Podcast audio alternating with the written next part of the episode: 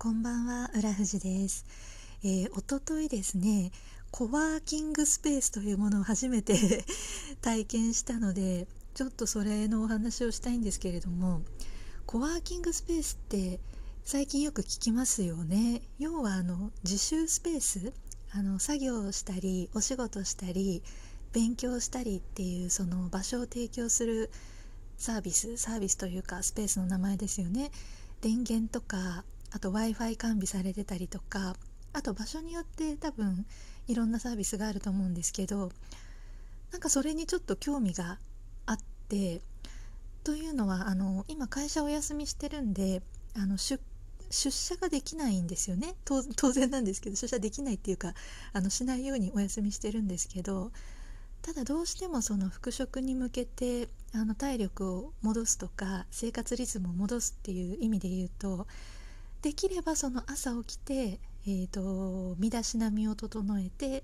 家を出てどこかに行ってこう作業をしてっていうことがしたいなっていうふうに思ってたんですけど勉強できる場所ってなかなかないんですよね。あのー、勉強っていうか、まあ、本読んだりちょっとそれのあのメモを取ったりとかちょっとそういう経営作業あとパソコンちょっと使ったりとかそういう作業をのんびりできる場所って意外とないなと思って。でよく使うのってカフェだと思うんですけどカフェもねあの居座るのが気まずい時とかってあるじゃないですか。あの空いてる時間帯とかねあんまり混まないお店とかだったら全然いいと思うんですけどちょっと居座るの気まずいなみたいな。でなんかちょっとざざわざわしすぎてるとか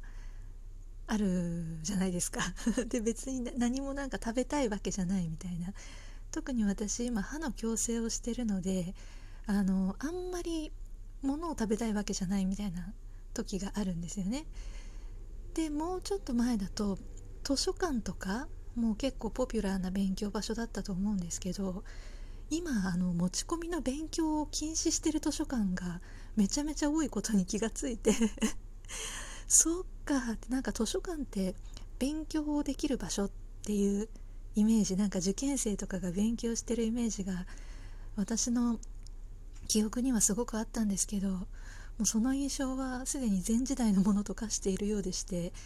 最近ではあの持ち込みの勉強は禁止。もうその図書館にある本を読む場所ですよみたいなところも多かったりあとあの水を含めて飲食禁止完全に飲食禁止っていう場所も非常に多いので12時間さらにはまそれ以上勉強するってなると当然喉も渇くじゃないですか。その時に水も飲めないっていうのは非常にきついと。いう時にうー難しいなと思ってたんですよね。っていう時に見つけたのがコワーキングスペース。あのー、自分がまさかそんな最先端の場所を使うことになると思わなかったんですけどきっかけはあのー、少し前に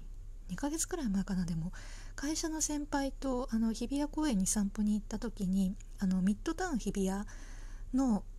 上の方の階でまずお食事をしたんですよね。あのランチを。その時にあのそこにコワーキングスペースがあることに気がついたんです。ミッドタウン日比谷の6階にすごい見晴らしのいいところにあの自習スペースがコワーキングスペースがあると。最初見た時なんだかわからなかったんですよ。カフェの隣にあるんですけどあのだだっ広い空間にあの机とかがあって皆様作業されてる。あれ？なんかカフェと区切られてるしちょっとなんか落ち着いた雰囲気になっててここは何だろうと思って調べたらコワーキングスペースだった。でその時は わあおしゃれとか言ってこういうのってどういう人が使うんですかね？家で作業しにくいあのお子さん小さい方とかですかねとか言って先輩と冷やかしたんですけど それを急に今週思い出してああそうだ日比谷にコワーキングスペースあったなと思ってで調べたら今いろんなところにあるんですねコワーキングスペースって。あの1回いくら1時間いくらっていうところもあれば月額で会員を募ってるところもあればみたいな感じで。でまあ私はあのちょっとお試しで行きたかったんであの日比谷のその時見つけた6階にあるコワーキングスペースを今回初めて使ってみたんですけどなかなか良かったです。悪くなかったですね。あのまず何がいいかって勉強とか作業をするために作られた空間だから椅子とテーブルの高さが絶妙なんですよ。あのカフェってどうしてもテーブルがちょっと低かったりして勉強には適さないこう机の高さっていうかあの低すぎることが多いんですけどあのもう作業のためのスペースだからもう机が本当に作業しやすい高さ学校の机みたいなあのノートを広げてメモとか作業とかをしやすい高さになっているっていうこととあと長時間座れるように椅子もしっかりふかふかになっている。そして周りも勉強している。あと仕事をしているとかそういう方ばかりだからちょっと気持ちがシャンとするんですよね。あのカフェだとねどうしても雑談をあの楽しむ方々とかあと子連れの方とかもたくさんいらっしゃるから、まあ、それはそれで和むのでいいんですけどなんかこう自分の中のピリッとスイッチが入るっていうかこう会社に行ってるのと近いこう感覚を味わえる感じがして。であと日比谷のそのスペースで言うと1時間最初に最低利用時間が1時間なんですけどドリンクが1杯無料でついてくるんですよ。結構選べました。あのお茶もあるしジュースとかもあるし。でお水はお水でセルフサービスであの飲み放題みたいな感じになっていてあこれは使い使いやすいっていうか作業しやすいなと。で集中もしやすい環境だな。であの一昨日は初めてだったのでパソコンとかは持っていかずにあの本とノートだけだったんですけど電源とかね w i f i とかもあるのであこれは本当に作業しやすいと。で一番多分カフェと違うのがあのトイレに行きやすい。なんかあでもカフェもトイレ行けるのか。結構その2時間も3時間も勉強するとね途中でトイレとかも行きたいと思うんですけど全然あのスペースを出てトイレ行って、まあ、貴重品だけ持ってですかね。でまたスペースに帰ってくるみたいな使い方もできてああこれは画期的だなと。悪くないなと思いました。でちなみにその日比谷は600円なんですよ。1時間。最初の1時間が600円でドリンク無料でついてきてで延長が30分で250円。で課金制みたいな。なのでね本当に長時間粘りたいんだったらあの空いてる時間に米田コーヒーとかが多分 コスパっていう意味では一番いいと思うんですけどその環境的なちょっとこう緊張感がある空間がいいとかあとあの短時間あの注文をしないとかを気にせずその居座ってるとかを思われるかなとかそういうのを気にせずにあの作業をしたりお仕事勉強したいっていう時にはいいなと思いましたね。あとは単純に日比谷っていう場所が今回は良かったかも。あのちょっとちょっとウキッとするじゃないですか。ウキウキっていう気分になるから綺麗な場所に行くっていうのはの本当にまずミッドタウン日比谷自体がすごく建物素敵ですし、ね、内観もおしゃれであの景色も6階なのでねミッドタウン日比谷の6階からの景色ってすごいんですよね。すごく綺麗だし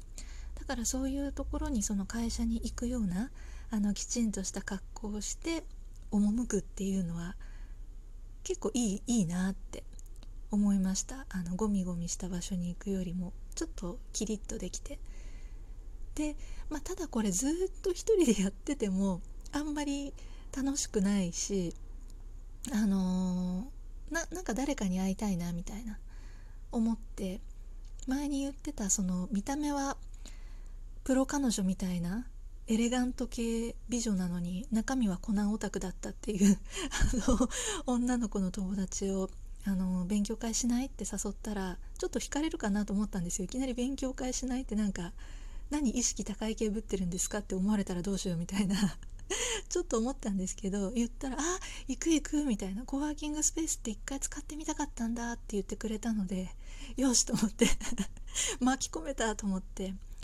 たまにねあの月に2回くらいその子も巻き込んであの、まあ、特に喋るわけじゃないんですよね。自習なんでおのおの勉強するだけなんですけどちょっとそういうあの普段ねずっと家におりますので人と会う人と会いつつそういう作業をあの外でできるっていう意味ではあコワーキングスペースいいなと。あの今回は初めて日比谷に行きましたけどちょっとあの綺麗な街の都内の綺麗な街の綺麗なコワーキングスペースでちょっとコスパいいところあったら今後も利用してみたいかななんて思った今日この頃でした。はい。